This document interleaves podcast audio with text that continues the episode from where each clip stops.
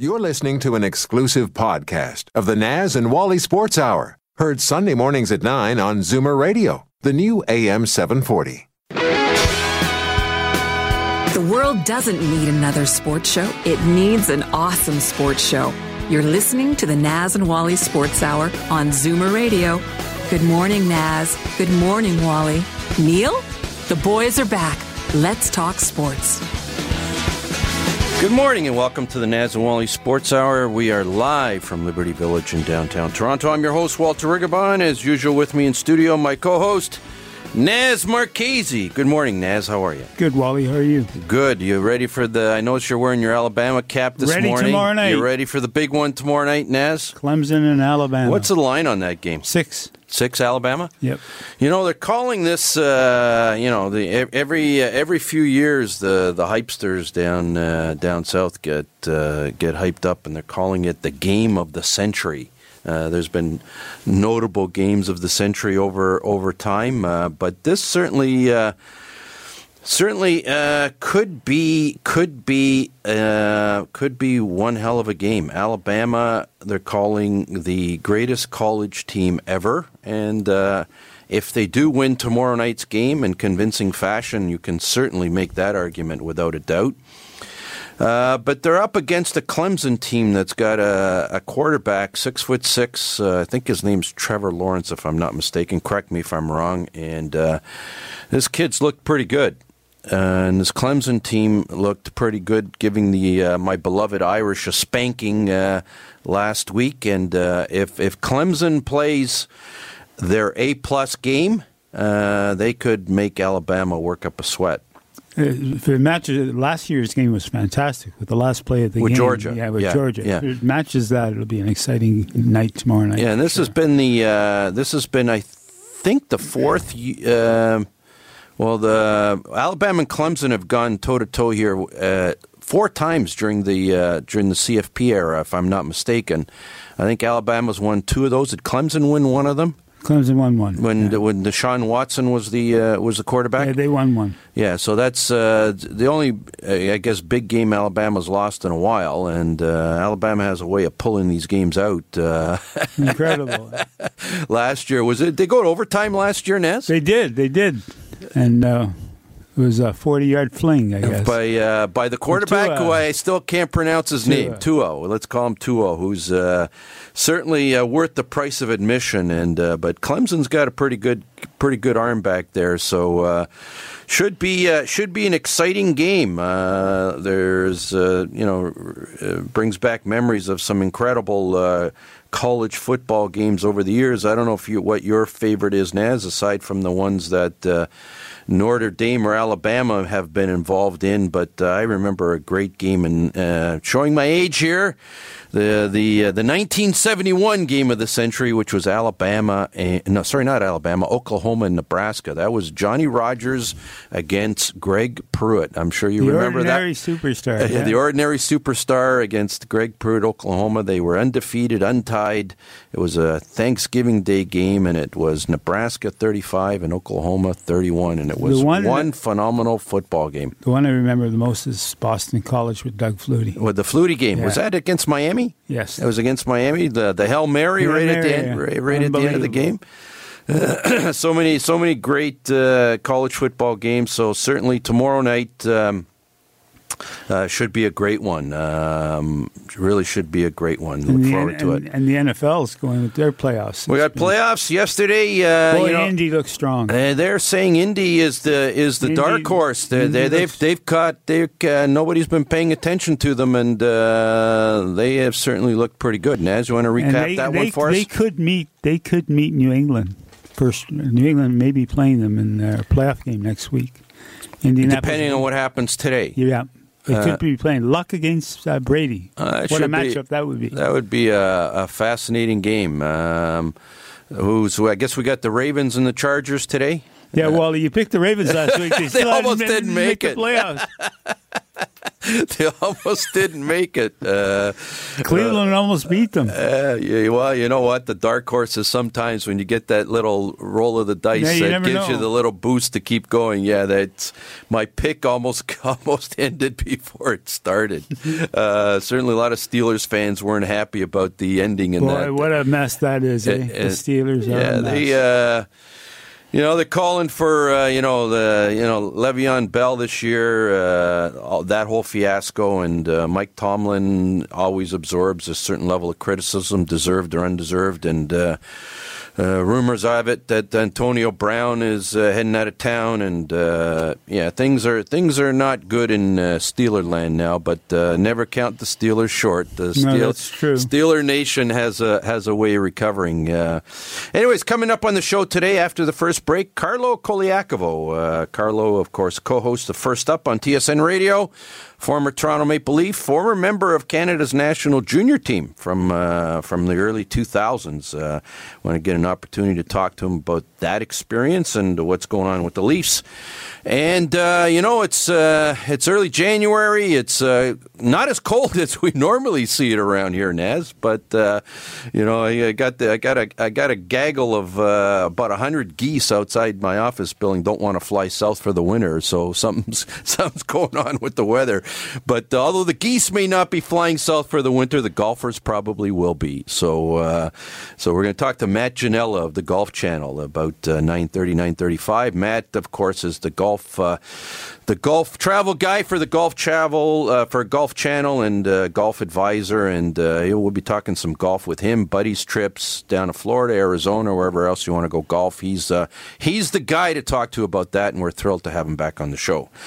World Juniors, Naz. You know, quite frankly, um, you know, it's first time on Canadian soil that uh, Canada didn't medal uh, and it was uh, the most. Uh, um, I don't even know how to say this. The, the the collection of bad breaks that had to go Canada's way, go against Canada. Sorry, and in Finland's way, in that Canada Finland game is it was almost beyond belief. The, t- the tying goal was bizarre. But like you know, forty six seconds left, and it was like just just absolutely bizarre. Uh, but that's sports. That's what happens.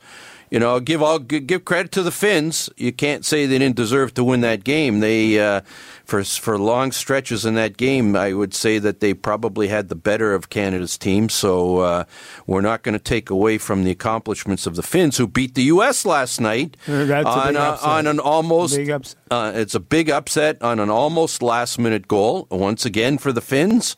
Uh, the U.S. probably had the better scoring chances in that game, and uh, you know the U.S. has a lot of uh, you know the way they develop their players through their through their uh, national development team. Uh, they do it in a different way than Canada does, and. Um, the U.S. U.S. got some guys out there who can play, and and of course we're talking about uh, the the number one draft choice coming up this year, or uh, they're touting him as the number one. Jack Hughes, little number six out there. The the kid can play, and his brother number seven can play as well. I saw him interviewed. He looks like he's ten years old.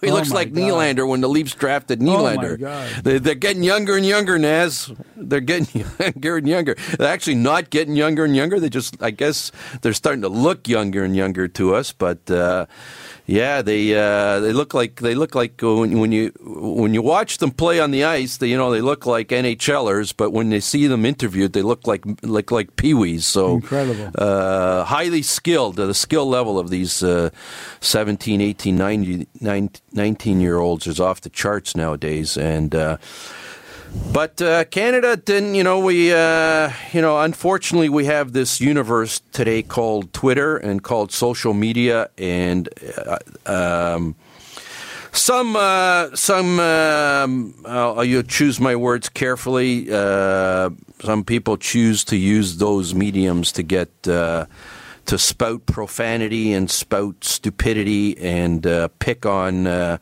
18, 19 year olds and pick on Max Comtois, who's the Canadian who missed the penalty shot Come on, guys, give it a rest. There's a lot of good hockey players in the rest of the world. This this Canadian team didn't medal, but they didn't embarrass us. They were competitive. They should have won a game against Finland, who ended up being the champions. It's a it's a one and done tournament. You lose a game when you get to the when you get to the playdowns, and that's sports. You know what? You you lost a game that you sh- that because of a couple of bad bounces, a stick that breaks. Um, and you want to go pick on these 18, 19 year olds? Are you kidding me? Come on, guys. Uh, I, I thought this team represented our country very well. They deserve a pat on the back. These kids gave, they played their hearts out. They gave everything they had. And, you know, and as Canadians, we got to understand there's a lot of good hockey being played in the rest of the world right now. We just have to look south. Up. It's caught up. You know what? They've caught up. Uh, you know, the Finns. I mean, they punch above their weight when it comes to when it comes to international hockey. Uh, you know, there's only six million, five, six million people live in Finland, and you look at the quality of the players that they're producing is unbelievable. And the United States, you know, we always knew with with 350 million people being 10 times the size of Canada. That some days, some someday, someday they were going to catch up. And Naz, I, my gut tells me that that day has arrived. Look, Sweden's caught up too. Like, Yeah. they're all they've caught up. Yeah, it's uh, Simple as that. and not to say Canada's not strong. They are. They're still one of the strongest nations. But people, they, these other teams have caught They're, they're, up. they're- the other the rest of the world's putting out some putting a, putting out a quality hockey product. And on that note, we'll go to break, and we'll be right back after the break with Carlo Colaiacovo. It was a rainy day when Pizzaville decreed everyone can now be Italian, at least for an hour. When you order a Pizzaville office lunch, your staff will enjoy authentic Italian pizza and more from just $7 per person. That's not much to turn William into Guillermo, Tracy into Teresa, and Stan into. Well, maybe he won't be in that day. Pizzaville Stone Baked Pizza. Fiercely Canadian. Authentically Italian. There's an old saying entrepreneurship doesn't build character, it reveals character. Entrepreneurs learn to trust a person by trusting people. The law firm Rigabon Carly understands this. They know all about entrepreneurs because they work for them every day. They've earned their trust. They know that when it comes to meeting the legal and business needs of entrepreneurs, good enough is not enough. Rigabon Carly, the intelligent choice. Steele's Paint in Woodbridge, an enormous 20,000 square foot superstore that carries nothing but the best. Superior staff, superior advice, superior selection, superior everything. When you have a really tough job to do, they can knock it down to size. They'll show you how to get it done right, and because they only sell the best of everything, you'll get it done to last. That means superior satisfaction. Steele's Paint, 4190 Steeles Avenue West in Woodbridge, the best. This is Darryl Sittler for Alta Infiniti in Vaughan. I've worked with some pretty great teams over the years, and the staff at Alta ranks among the very best. Expert sales, superior service, and the largest selection of Infiniti cars and SUVs in Canada, and the most competitive pricing anywhere. It's no wonder that Alta has been an all star performer for well over a decade. Visit AltaInfinityWoodbridge.com, or better yet, drop by the number 7 Auto Mall at the corner of Martin Grove and Highway 7. Experience the difference that makes Alta Infiniti the captain's choice. You name it, they'll argue about it. No sport left unturned. The boys are back, the Naz and Wally Sports Hour on Zoomer Radio. Good morning and welcome back to the Naz and Wally Sports Hour. We are live from Liberty Village in downtown Toronto on the new AM 740, downtown Toronto 96.7 FM, and on the internet, live video streaming, www.zoomerradio.ca. We're pleased to welcome back to the Naz and Wally Sports Hour Carlo Colaiacovo, co-host of First Up on TSN Radio, Monday to Fridays from 6 to 10 a.m., and of course, a beloved former Toronto Maple Leaf. Good morning, Carlo. How are you this morning? Good morning, guys. Doing great. Uh, you know, nothing better on a Sunday morning than to wake up and chat with you guys. well, we appreciate uh, we appreciate the pat on the back, Carlo. It's a pleasure to chat with you on a Sunday morning as well. Uh, Carlo, wait, just before we went to break, Naz and I were talking about the World Junior Hockey Tournament and uh, uh in Canada and the rest of the world, and uh, which brought back brought back memories that you played, of course, for. Canada's uh, national junior team back in the early 2000s, and uh, you came up against uh, a Russian team uh, as well. That was uh, uh, you guys gave it a great shot, didn't get the gold, but Carlo, let's talk. Let's go down a little bit about memory lane. First of all, this particular Canadian team from the wrong people got criticized. from mm-hmm. the right people got got patted on the back. Mm-hmm. Um, tell me from your perspective, based on your recollections, how much pressure is it on you guys playing at the age of 18, 19, playing for your country with with the expectations that Canadians have when it comes to when it comes to hockey? Tell, yeah, well, I mean, there's obviously pressures in those moments because you're you're playing in a in a in a short tournament against. Uh, you know some some uh, other powerhouses, but uh, the pressure is always magnified when you're playing at home. And I think now more than ever in the world that we live in, uh, the pressure is magnified even more because of the way uh, the media broadcasts it. Um, you know the the level of play, how much better other countries have gotten. Um, so that, that all of those added together uh, definitely you know heightens expectations and puts a lot more pressure on players and uh, I know back in my uh, years of 2002 and 2003, uh, the pressure for us was the fact that Canada hadn't won a gold medal in almost five, six years. So uh, my first year in Czech Republic, uh, like you'd mentioned, uh, we went all the way to the finals. Twice we held a two-goal lead in that game going into the third period, and we ended up falling short against Russia in regulation, losing the gold medal, ultimately winning the silver medal. And then the following year, uh, it was uh, an unbelievable experience, one of the best of my life. Um, playing in Halifax, at home in Canada, you know, having the whole country behind you, supporting you, uh, really making you feel like you're on top of the world. And again, we get to the gold medal game, um, you know, as as the favorites, and we play against another Russian team, and you know, we held a one goal lead going into the third period, and it lost again. So uh, for me, my my resume of, of World Juniors is you know, winning two silver medals. Um, you know, I trade those two silvers in for a gold any day, the any day of the week, any time of the year. Um, but uh, the pressures, you know, they're they're there. Um, and I think, you know, back in the day, um, you know, the way people looked at young players uh, wasn't uh, at the extreme that it is now. Um, now, the way we look at young players and we look at teenagers, uh, these guys are more matured beyond their years more than ever, and you know they come in, um, you know, as almost guys that are ready to play in the NHL because they're almost a year away from being in the NHL. And the way the league has transitioned to a younger game, uh, you know, some of these players are impact players right away, and uh, that could even add more added pressure to them. And it's unfortunate to see what happened in Canada this year. Uh, they were, you know, um, a victim of un- unfortunate bounces, and uh, hopefully this is something they can uh, respond from next year. Carlo, a lot of the teams have caught up.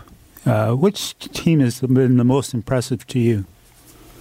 Well, obviously, if you look at the gold medal game yesterday, um, you have to be impressed by the way the Finns play. Uh, it's a country that has just under 80,000 players that play hockey, and you look at uh, you know the, the the country Canada where we have over seven 700,000, um, you've got to be impressed with the way they have uh, come on as a country and developed their players and developed their coaches. And you know, obviously, you look at uh, smaller nations like uh, you know Switzerland, who again uh, put on an outstanding display, and people loved interviewing their coach because he had a lot of great things to say. Uh, but you know, you can look at the U.S. Uh, you can look at Sweden. I mean, the the, the record Sweden um, has right now of consecutive round robin games won. I mean, I believe it's 48 in a row. That's that that's insane to even think about them being that dominant in the round robin and you know failing to be as good as they are in the round robin in the medal round. So Um, you can go on and on down the list. I mean, we've seen Olympic performances from teams like Slovakia and Czech Republic. Um, I think as a whole, if you're a fan of hockey, you've got to be impressed by how how, how much the game has grown internationally, and you know because of that, we're seeing great players, uh, you know, being developed year after year.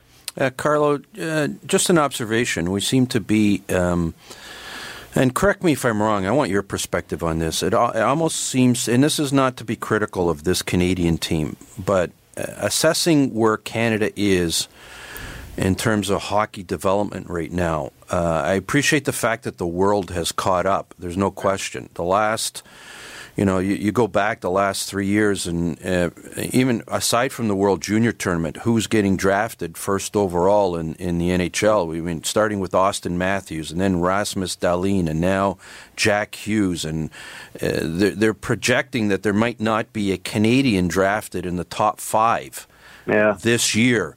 Uh, is there anything in there that uh, Canadian uh, Canadian hockey fans should be concerned about? Uh, I mean, uh, uh, is something going on? Absolutely, I should be concerned about it. And this is this is a discussion I have a lot with people that I surround myself with because not only um, have I furthered my career in in, in media at TSN, but I do a lot of training on the side with the company Power Edge Pro, and I train the likes of you know NHL players like like Connor McDavid and so on.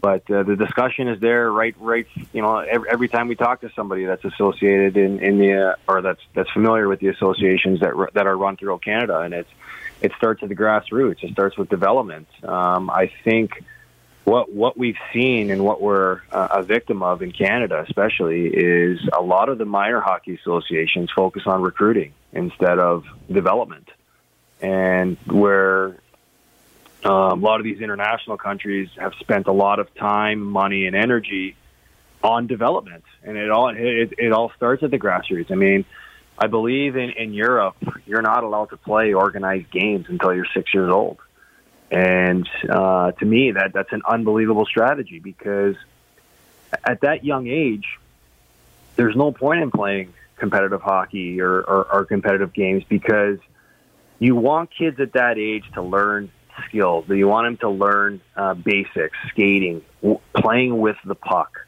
You know, and w- in an organized game at that age, think about how many times those young kids touch the puck. Probably, probably never. Some games.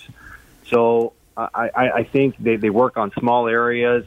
Uh, they practice in small areas. They work on you know just puck touches, puck movement, puck play, and I think Canada's starting to catch on right now. They're understanding that they're falling behind because, you know, like you said, to have a draft, NHL draft, where you don't have a Canadian in the top five, um, or maybe even in the top ten, uh, makes you really wonder. A country of seven hundred thousand kids that play hockey, why we can't be ahead of the curve when it comes to development. And I, it all starts at the grassroots level, and even through minor hockey, where the focus has to change and has to change and become about development instead of recruiting.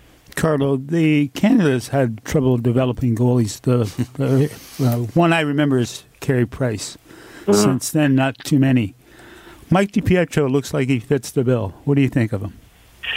You know, I I, I love what I saw from uh, Mike DiPietro. Um, I feel bad for him. Um, I, I think he poured his heart out when he played. Uh, I love his compete level. I love his focus and you know it's it's it, it shows with the resume that he's created for himself even through junior hockey um, you know playing with Windsor believe I believe he's won a Memorial Cup. Um, he got traded this year to the Ottawa 67s who has a chance to again uh, they are the top team in the league. They have a chance to compete for Memorial Cup again. And just being able to um, you know backbone uh, be or be the backbone of the world junior team uh, in Canada in a place where he got drafted by the Vancouver Canucks. You can see that the city really embraced him, um, and they really believe or they really like what they see in him and believe that he could be uh, an up and coming uh, future prospect for the Vancouver Canucks. So. Um, I think he has what it takes, um, you know. But uh, it's it's goalies is a tough situation or or a tough position to play because year after year, um, you know, it, it, it's all about your focus. If your focus isn't as sharp as it needs to be, uh, you start becoming uh, somebody that you're not comfortable with. And I hope that's not the case with Mikey. I think he's a he's a great character guy that people love.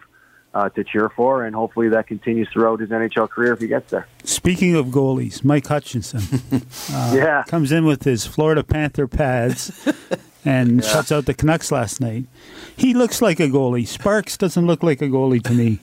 Your comment. Yeah, you know what? I, I wouldn't say Sparks doesn't look like a goalie. Sparks sort of gives you um, a busyness to his game. uh, you know, he's You're, you're so diplomatic, Carlo. well. I think what I think when Naz, I, I think he, he missed he missed the qualifier. I think what he intended to say doesn't look like an NHL goalie. So I'll let you enough. I'll let Fair you finish I'll let you finish your comments. Go ahead. Yeah, fair enough. Um, and, and it's it's you know you, you you could definitely follow with those comments. Um, you know, he's a guy that through the games he's been given, uh, like I said, just looks like a guy who's almost like a Dominik Hasek sort of feel, where he he he plays a busy game and sort of makes the easy save look hard. And um, I don't know if that's through lack of games or lack of experience. He's had an he's had an unbelievable resume at the American League level, which you know would un, which you would understand why he's given the chance to be uh, an NA, or prove to be an NHL backup this year. The, the the organization obviously believes in him, and you, you feel bad from the sense that he really had a chance here to play consecutive games in a row and show everybody who has the same doubts that you have about him about if he can if he can handle the reins of being an NHL goalie. Because right now there are still question marks. He's he has he's had those inconsistencies that allows you to question whether or not he's capable of being that guy. And you see a guy like Mike Hutchinson come in, who's played over 100 games in the NHL, and granted he's moved around quite a bit this year, but he's a guy who just plays the position soundly. He makes the saves look easy. He controls his rebounds, and you know he he he's structurally and positionally. I think he's he's he's a guy that you can depend on. And the way he played in Game One, um, I don't think he played bad. I think he he did what he had to do given the circumstance. He gave the chance the team a chance to win. And you know, Game Two, I thought he was outstanding. Um, you know, and that's that's what you need out of a goalie. You need a goalie that players can trust, players can feel confident, and a goalie when you look at him uh, doesn't look like a guy who's scrambling to be out of the crease, and that's something that sometimes you see when you when you watch Garrett Sparks play. Uh, we're talking to Carlo Colaiacovo. Carlo, we're at the midpoint of the season. And uh, you know, Lance Hornby and the Toronto Sun yesterday gave gave all the Leafs their uh, mid-season report card. Of course, the head of the class is Mitch Marner with an A plus, and we won't talk about the bottom of the class. Uh, are the Leafs uh, where you would thought they would have been at this point in the season? And uh, what do they got to do to take it to the finish line the rest of the season in terms well, of when we look at the Leafs, we're talking about a team that's in second overall in, Yep. in the NHL. So um, I, I I think I'm going to have to agree and say yes. This is where I thought I, I'd expect them to be. Obviously, with the the addition of John Tavares on John, on July 1st, um, exceeded expectations for this team and uh, put them in the conversation of being Stanley Cup contenders. So you expected them to be, if not the best, one of the best teams in the league, and it's it's so crazy to think, as good as the year they're having, they're 10 points back in the division because the team that's better than them is the Tampa Bay Lightning. And, uh, you know, you look at the division now, they're Boston's getting healthy. They're getting the lineup back. I believe they're four points back in the division. You know, Buffalo's had an outstanding year. But if you look at that Atlantic division, the Atlantic division has Washington, Pittsburgh, Columbus, and the New York Islanders all separated by three points. And that's to me that that, that that's incredible, and it, it it goes to show um, how things can change year after year. Uh, but when it comes to the Maple Leafs, uh, if, if the All Star team, All Star game, and All Star team was picked correctly, you could easily pick five guys on this team to be All Stars. And it starts with Mitch Marner. Uh, you look at the year Morgan Rielly's having, uh, Freddie Andersen. You, you you definitely see the importance of him on this team when he's in the net and when he's not in the net. Because when he's in the net, everybody believes they've got the they've got the best chance to win. And when he's not in the net, you, you know this team can score, but can they keep the puck out? And that's uh, what we've seen when he hasn't played. So um, I'm happy with what I've seen so far, um, but I'm still concerned because I look at uh, how the playoffs are structured, and um, you know, if you want to advance, you got to get through your division. And if you got to play a team like Tampa right now, I still believe that the Maple Leafs need to improve in certain areas to compete against a team like Tampa in a seven game series. It looks like uh, if you played the, played the playoffs right now, we'd be meeting the Boston Bruins in the first round. Yeah. But at least we got the home game. Yeah. It's interesting though. Every game is a must in the NHL. Forty nine points, Montreal. They're out of it right now. Fifty points is into into the playoffs. The Leafs have fifty six. So Yeah. you go on a losing streak, you could be in real trouble. Oh, absolutely. And, and and the way the NHL season is structured is your first twenty to twenty five games uh, give you give you the identity of your team. The next twenty to twenty five games give you the chance to either separate from the pack, stay with the pack, or get away from the pack. And then the the stretch run is when you're trying to um, you know uh, give yourself a position uh, heading into the playoffs where you're you're identifying your, your your team, how you look, and who you potentially might face. So um, you know the middle of the season is where either teams either take off or they fall out, and uh, we're seeing examples of that now. There's teams that have started off great that are still trying to hang on, and then we're teams that have started off great that you know, like like Minnesota. Minnesota, the team that the Leafs played the other night. At one point in the season, uh, we're in the top two or three uh, in the league. And you know, the month of December, they win. I believe they won two out of eleven games, and you know, right now they're on the outside looking in. So uh, you can't fall too far behind. Um, obviously, you want to avoid big losing streaks, whether it's two or three games or, or more, and you want to try to accumulate as many points as you can. And I think when you look at this Maple Leafs roster, the way they can score goals, you got to feel pretty good about their chances. Uh, Carlo, we won't keep you much longer, but I do want to take the opportunity of saying you, Naz, and I have uh, something in common, uh, uh, aside from a passion for hockey. But uh, uh, I understand you were a big wrestling fan when you were uh, when you were younger, and uh, and we lost we lost a legend this week uh, in the wrestling world, uh, Mean Gene Okerlund. Uh, certainly, uh, certainly he was uh, he was a, he was a legend, and he was a classic. And I understand Hulk Hogan's going to go on Raw tomorrow night to pay homage. But uh, uh, your love of wrestling, tell us a little bit about it. Well, let me tell you something, Mean Gene. yeah, you know, it's. Uh, I grew up watching it. Uh, obviously, with, with the likes of Hulk Hogan, uh, Mean Gene Okerlund, Macho Man, Ultimate Warrior. Um, you know, the way wrestling has even uh, transformed into an entertainment. Uh, the way Vince McMahon and the whole McMahon enterprise has uh, transformed it. Um, to me, I still find it a sense of entertainment every once in a while. Uh, I love watching the pay per views. I'll tune in every once in a while on a Monday night and a Tuesday night and watch uh, WWE Raw and WWE SmackDown uh, when there's no sports on.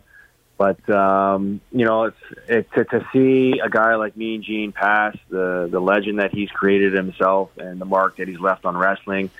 Uh, you know, it's a sad story. Uh, he's one of the reasons why I, I grew to love uh, wrestling and uh, still enjoy watching wrestling.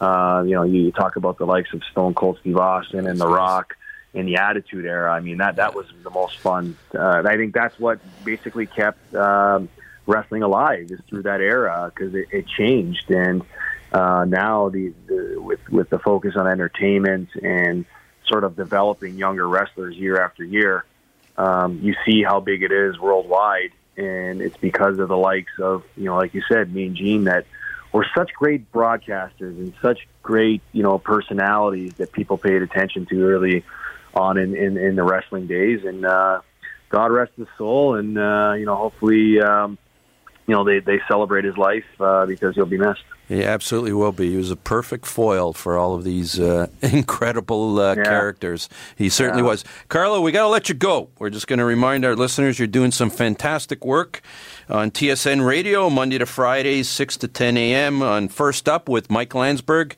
We highly encourage our listeners to tune in and listen to you. You're a natural for that, uh, for that show, uh, Carlo, and uh, we enjoy listening to you.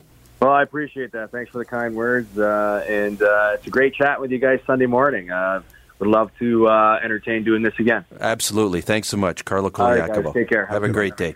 Uh, anyways, Mean Gene Okerlund, uh, Naz, uh, he you, was. know what? You know what wrestling match was the best. Hulk Hogan was. we get started. We got to it's get to okay. Matt Ginella, but we get Uh, started. we'll Hulk do the rest of Hogan the was, show on uh, this. Wrestling against Andre the Giant on NBC. Oh yeah, I remember that one. And whoever wrote the script for that one, where the twin referees come out, Don't get me going, guys. Talking about legends that we lost this week, you know, we lost Mean Gene. The other guy that was just absolutely hilarious, I just loved him, was uh, Super Dave Osborne. Super Dave, yeah. Super Dave, uh, Marty Funkhouser on, on Curb Your Enthusiasm. He was I, I remember I remember Super Dave way back from the Smothers Brothers shows.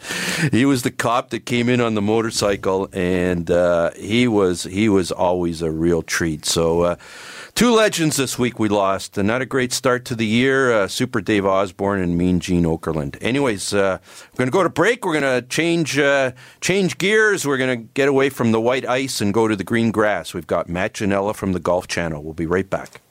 It was a rainy day in Pizzaville when we received this letter. My marriage is in a rut. Can you help us spice things up? Yes. Get the gourmet special. Two medium gourmet pizzas for just twenty four ninety nine. He loves Canadian bacon, so he'll order a deluxe. She can order the Italian because she loves the hot Italian sausage. Everyone's happy. Pizzaville Stone Baked Pizza. Fiercely Canadian. Authentically Italian. At Titanium Logistics, we believe that choosing the right shipping company comes down to two issues price and cost. Most prices are competitive, We'll likely save you money too, but the cost of choosing the wrong company to service your cross border freight to and from the U.S. and Mexico can be extraordinary. If it's not where it should be, when it should be, that bargain price, worthless. Titanium Logistics. On time, on budget. Call 905 266 3014. Ask for Blair Downey. At 20,000 square feet, Steele's Paint in Woodbridge is Canada's largest independent paint store. Big deal, right? Big deal? Yes. The best brands, the best staff, the best advice, the best of everything. From color matching to brand selection, whether you're a pro or a DIYer, we'll look after you from the minute you walk in to the minute you walk in a second time as a completely satisfied customer. Big store, big deal, bigger satisfaction. Simple. Steele's Paint, 4190 Steeles Avenue West in Woodbridge. This is Darryl Sittler for Alta Infiniti and Vaughan. I've worked with some pretty great teams over the years, and the staff at Alta ranks among the very best. Expert sales, superior service, and the largest selection of Infiniti cars and SUVs in Canada, and the most competitive pricing anywhere. It's no wonder that Alta has been an all-star performer for well over a decade. Visit AltaInfinitiWoodbridge.com, or better yet, drop by the number 7 Auto Mall at the corner of Martin Grove and Highway 7. Experience the difference that makes Alta Infiniti the captain's choice. The only thing I love more than sports is sports radio. Take it away, boys. The Naz and Wally Sports Hour on Zoomer Radio. As in Wally Sports Hour, we are live from Liberty Village in downtown Toronto. We're pleased to welcome back to the Naz and Wally Sports Hour uh, from the Golf Channel and golf advisor Matt Ginella. Matt, good morning. How are you? Good morning, guys. Thanks for having me. It's it's always a pleasure having you, uh, Matt. Uh, we've spent the first uh, 35 minutes uh, talking about hockey and white ice, so now we're going to change and we're going to talk about some green grass. Uh, although there's a lot of green grass up in the Toronto area these days, we haven't had much snow so far, uh, but there's a lot of a lot of us uh, Canadians in the in the middle of the winter that uh, looking forward to heading south uh, to uh, Come on down. to play some golf. Uh, so tell us. Uh, I know that you've uh, spent quite a bit of time. Uh, you uh, you have the dream job, as as as uh, we've discussed on the show before. You travel around the world. Uh, uh, uh, advising your viewers on the Golf Channel, putting shows together, letting us all know some of the great golf destinations in the world. In fact, I'm a little upset, Matt. I've sent you a resume to be your assistant about three or four times, and you keep ignoring me. So, uh, It's at the top of the pile. right? of the pile. anyways, we'll give you an opportunity. Canadians are dying to come south. Matt, uh, tell us, uh, tell us some of the destinations and some of the places they should be looking to play, and what, uh, what, uh, how you, uh, how you do your show on the Golf Channel. Well, this month I'm uh, I'm I'm headed to Streamsong right here in, in, in Florida, and um, and boy, it's you know it's probably it was 80 degrees yesterday here in Orlando. Um, we're going to dip into the 70s today. Oh, that's tough. That's real tough. Yeah. yeah. No, I know. This is a, you know, it's a great time of year to to to be down here, obviously, and that that the, the secret's out because everywhere I go, this time of year seems like anywhere that people are playing golf, I run into a whole slew of Canadians. Um, and uh, and Orlando is one of those destinations. Streamsong in uh, Lakeland, Florida, uh, now has those th- three yep. courses now. So Coore Crenshaw, Tom Doak, and Gil Hanse, and I think um, that continues to to sort of be uh, celebrated as as one of the as one of the best pure golf destinations uh, in this in the South. You know, other than places like Bandon Dunes, and now it, I like places at like Cabot, Sand Valley in Wisconsin, Forest Dunes in Michigan. Uh, Streamsong is kind of one of these places where you, you you know you get out on one of the first tees of any one of those courses, you can't believe you're in Florida. um, it's a it's a spectacular trip. Uh, Scottsdale, I'll be I'll be going to uh, for a Golf Advisor getaway. So uh, we did a Golf Advisor round trip, 30 minute travel show uh, last year to Scottsdale, where I spent time with Larry Fitzgerald from the Cardinals and uh, Geoff Ogilvy, U.S. Open winner, and um, Jeremy Roenick, hockey player. You know, all these guys spend a lot of time in, in Scottsdale for you know, especially this time of year for for you know for the weather. And uh, so I'm looking forward to getting over there and playing at Troon and Grayhawk and uh, TPC Scottsdale. I always love We-Ko-Pa if I'm in Scottsdale. Talking Stick is a great place to hunker down and uh, and uh, use as your home base. Uh, they got two 18 holes there, but they also have a Top Golf right at the end of the driveway. So, you know, between Scottsdale, uh, Arizona, and Florida, you can't really go wrong uh, right now. Yeah, certainly you've uh, you've mentioned uh, quite a few places that I've had the privilege uh, privilege of playing, and you've got my appetite whetted uh, for uh, for some golf. You know, the, there's this cultural phenomenon that's. Uh, I guess it's probably been around for a while, but certainly you're you talk about it and you write about it. It's called the buddies trip, and you know Canadians, we like to go down, and uh, sure, Americans, whatever, and any, anybody else anywhere in the world, we you know you put together four, eight, twelve, sixteen guys, and and you go golf. Uh, uh, is is is that uh, is that a popular uh, is that a popular travel way of doing it, Matt? Well, I, I you know I feel like uh, twelve years ago when I when I essentially became the travel writer for Golf Digest, we started an article called The Ambush, which was essentially a, an opportunity for me to go and parachute in and um, not literally, but kind of uh, uh, parachute in on people who are on their buddies trips. And what we realized 12 years ago was, wow, you know, I knew I had taken a couple buddies trips. I knew friends who had taken buddies trips, uh, but I, I I don't think that we realized, you know, almost every avid golfer if they don't take a buddies trip, at least one, they wish they they were on one. And um, we kind of cel- started celebrating these alpha planners, these people that we know that kind of take it upon themselves to say, hey, you know, I haven't seen a group of my buddies from college in ten years. Let's all get back together and use the game of golf as a vehicle for that kind of camaraderie and connectivity. You know, connectivity. Um, and uh, and and now, you know, I do feel like it's it's one of these things that we realize it's not always about where we are, but it's always about who we're with.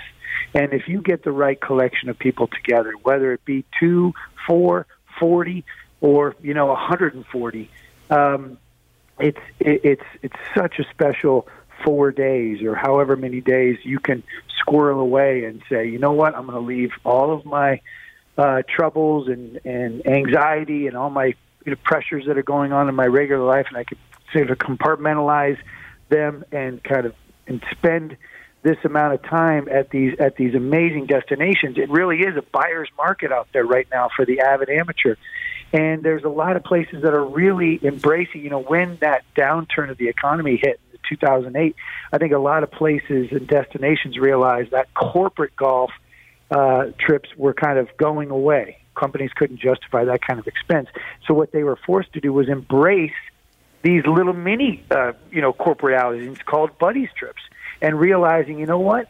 Let's make sure this group of 12 people that are coming through, or 16 people coming through, come back next year, and maybe there'll be 20 people next year, or 24 people next year. If we can really wrap our arms around these people, make them feel welcome, whether it be family trips, couples trips, buddies trips, however you want to call them, uh, and they can come in all varieties and shapes and sizes they need to be acknowledged and celebrated and embraced. And I think that's what's been happening since you know 2008, 2009, and um, and I, I encourage people that are alpha planners to call and say, hey. I'm considering coming down there with my group of 12. What what deal can you give me? What can you offer me? How can you sweeten the pot for for us? And if they don't do it, they'll go somewhere else. You know, and it's and it's a, and you got leverage when you got numbers, you got leverage, and um, and all told, it's you know it, it's it can make a pretty pretty sweet special special trip for that group of people. Matt, Las Vegas has been a um, destination point for a lot of Canadians going south. What kind of courses are there out there in Vegas? Um, well, you know, Vegas. I always say that, and I've been to Vegas many times. I've been to Vegas for golf trips. I've been to Vegas where I thought I was going to play golf and never end up leaving the casinos or the strip, for that matter. Um, in Vegas is a, is an interesting one because, in a sense, Vegas really wants you to come out there, but they don't really want you to get away with your group of people from the casinos and spend six or seven hours out on the golf course. Uh, I, I tend to find that Vegas is uh, upcharges the golf in order to try to compensate the fact that you're not you know you're not gaining. That is their business. Let's be clear. Um, there's a lot of golf options out there. I find that real golf trips that are going to the Vegas might spend a night in Vegas and then they go up to places like Mesquite uh, to kind of get away from that real intense uh, pressure of the strip to kind of be you know be embedded in, in in the gaming of it all and get away and play some better value up in Mesquite and kind of get you know get that camaraderie we're talking about. Because it's hard to keep a group of of 16 guys together in Vegas because hmm. typically you know guys have stayed out too late. They miss their tea times in the morning. They're you know the alcohol or whatever else they you know they're putting in their bodies gets the best of them so Vegas if you're going to go on a golf trip to Vegas make sure everybody's on the same page to say hey we're going to play a little golf and a lot of gambling or you know no gambling we're going to play all golf as long as everybody's on the same page, you can have a successful Vegas buddies trip. And there are good courses. I always say, uh, uh, um, drawing a blank right now, but TPC Las Vegas is a, is a good spot. Paiute,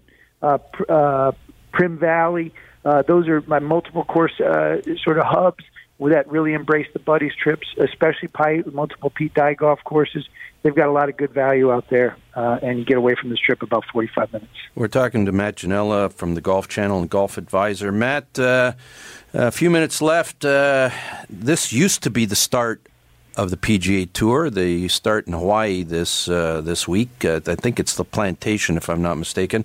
Uh, but yeah. it's actually not the start of the PGA uh, season. The PGA season started in October, uh, which uh, I don't know how that's worked out. Uh, to me, this is still the start of the PGA Tour.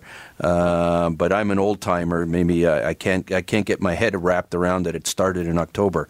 Um, what do you uh, you know? We keep talking about the the post Tiger era, but we're not. It's still the Tiger era. Uh, he really hasn't competed yet so far. But uh, if you were to set up the PGA Tour this year, and I know one of your personal favorites is Gary Woodland, uh, if you were to set up the PGA Tour this year, what should we be looking for? Well, it's it. I'm kind of with you, uh, Walter. I, I I feel like this is the start of the tour. it's a tour season. I, maybe, I guess if that makes me another old timer, well, heck, you know, I'm, I'm in um, because because I just love the the sights and the sounds and the visuals that uh, Kapalua's Plantation yields, and, and especially in prime time and with this kind of field, a, a field of champions. It's a great way to kind of really feel like this is the start of the uh, the tour season. Um, I think this has the makings of of of everything we've always been all wait waiting for, right? The, you got the venues, which is obviously Augusta National. You got Bethpage Black hosting the PGA. You have Pebble Beach hosting the U.S. Open, and you got Royal Portrush, the Open Championship, going back to Ireland. And um, if you watch the show or follow me at all, you know what I think of of golf in Ireland. It's uh, it's it's just one of the most amazing destinations, especially up in Northern Ireland, uh, which is where they'll be. So, and then you got Tiger winning at East Lake uh, to sort of finish off that amazing amazing uh, year of, of development. And you got guys like Rory and Jordan trying to complete the career Grand Slam. Um, you- still have the guys like Phil Mickelson, Linger You have the you have the guys like Adam Scott and Justin Rose. You have guys like Xander Schauffele and Tony Finau uh, emerging. You got long ball hitters, and you got Koepka and DJ. Um, you got guys like Cam Champ coming up out of the Web.com tour who who who who make DJ look short. you know, can you imagine? I mean, so you have you have kind of this intersection of all that we've been talking about, from the young guns. I haven't said Justin Thomas. And you got the villain like Patrick Reed. Um, it, you know, and, and again, going back to those venues, what what more could we ask for? Uh, you got me all hyped up and all excited uh, based on that uh, recap, Matt. Thanks so much. I appreciate that. Uh, when uh, when can we expect uh, to see Tiger on the course? Is, is it Torrey Pines? Is he? Is that going to be the first one for him this year? I don't know. There was there was there was rumblings that he was actually going to play at Kapalua, and then uh, it, it, it it it never came uh, to reality. But I, I think I think that that's um, that's a that's a good guess. It's as good a guess as any. Um, at Torrey Pines, I think you know he is going to be playing a more limited schedule than he did last year, uh, and you know uh, to make sure that he doesn't you know get tired. But I think he needed those reps. He needed that that time. Uh, in the uh, in the heat of the battle uh, out on the golf course inside the ropes, and I think he proved it. Most importantly, he proved to himself that he could win again. Uh, I, for one, assuming he always stayed healthy, never thought that that was ever a question. Um, you got guys like Paddy Harrington who you know sort of went away and had all this baggage and then came back and won uh, at an older age. Ernie Els won at an older age. Darren Clarke out of nowhere, you know, jumped up and won a major championship in his 40s. Uh, David um, uh, Davis Love won um, when he was in his 50s. Um, Tom Watson almost won a major championship when he was 59. Why wouldn't Tiger Woods uh, be able to win again? And um, so, I think this is. Um, I think this is. I think this is exciting, and uh, and again, those venues that Tiger has with the Pebble, uh, Augusta, and Bethpage places, all places he's won before. I wouldn't be surprised if Tiger won uh, won another major. Very quickly, uh, Matt, before we let you go, is this Rory's year?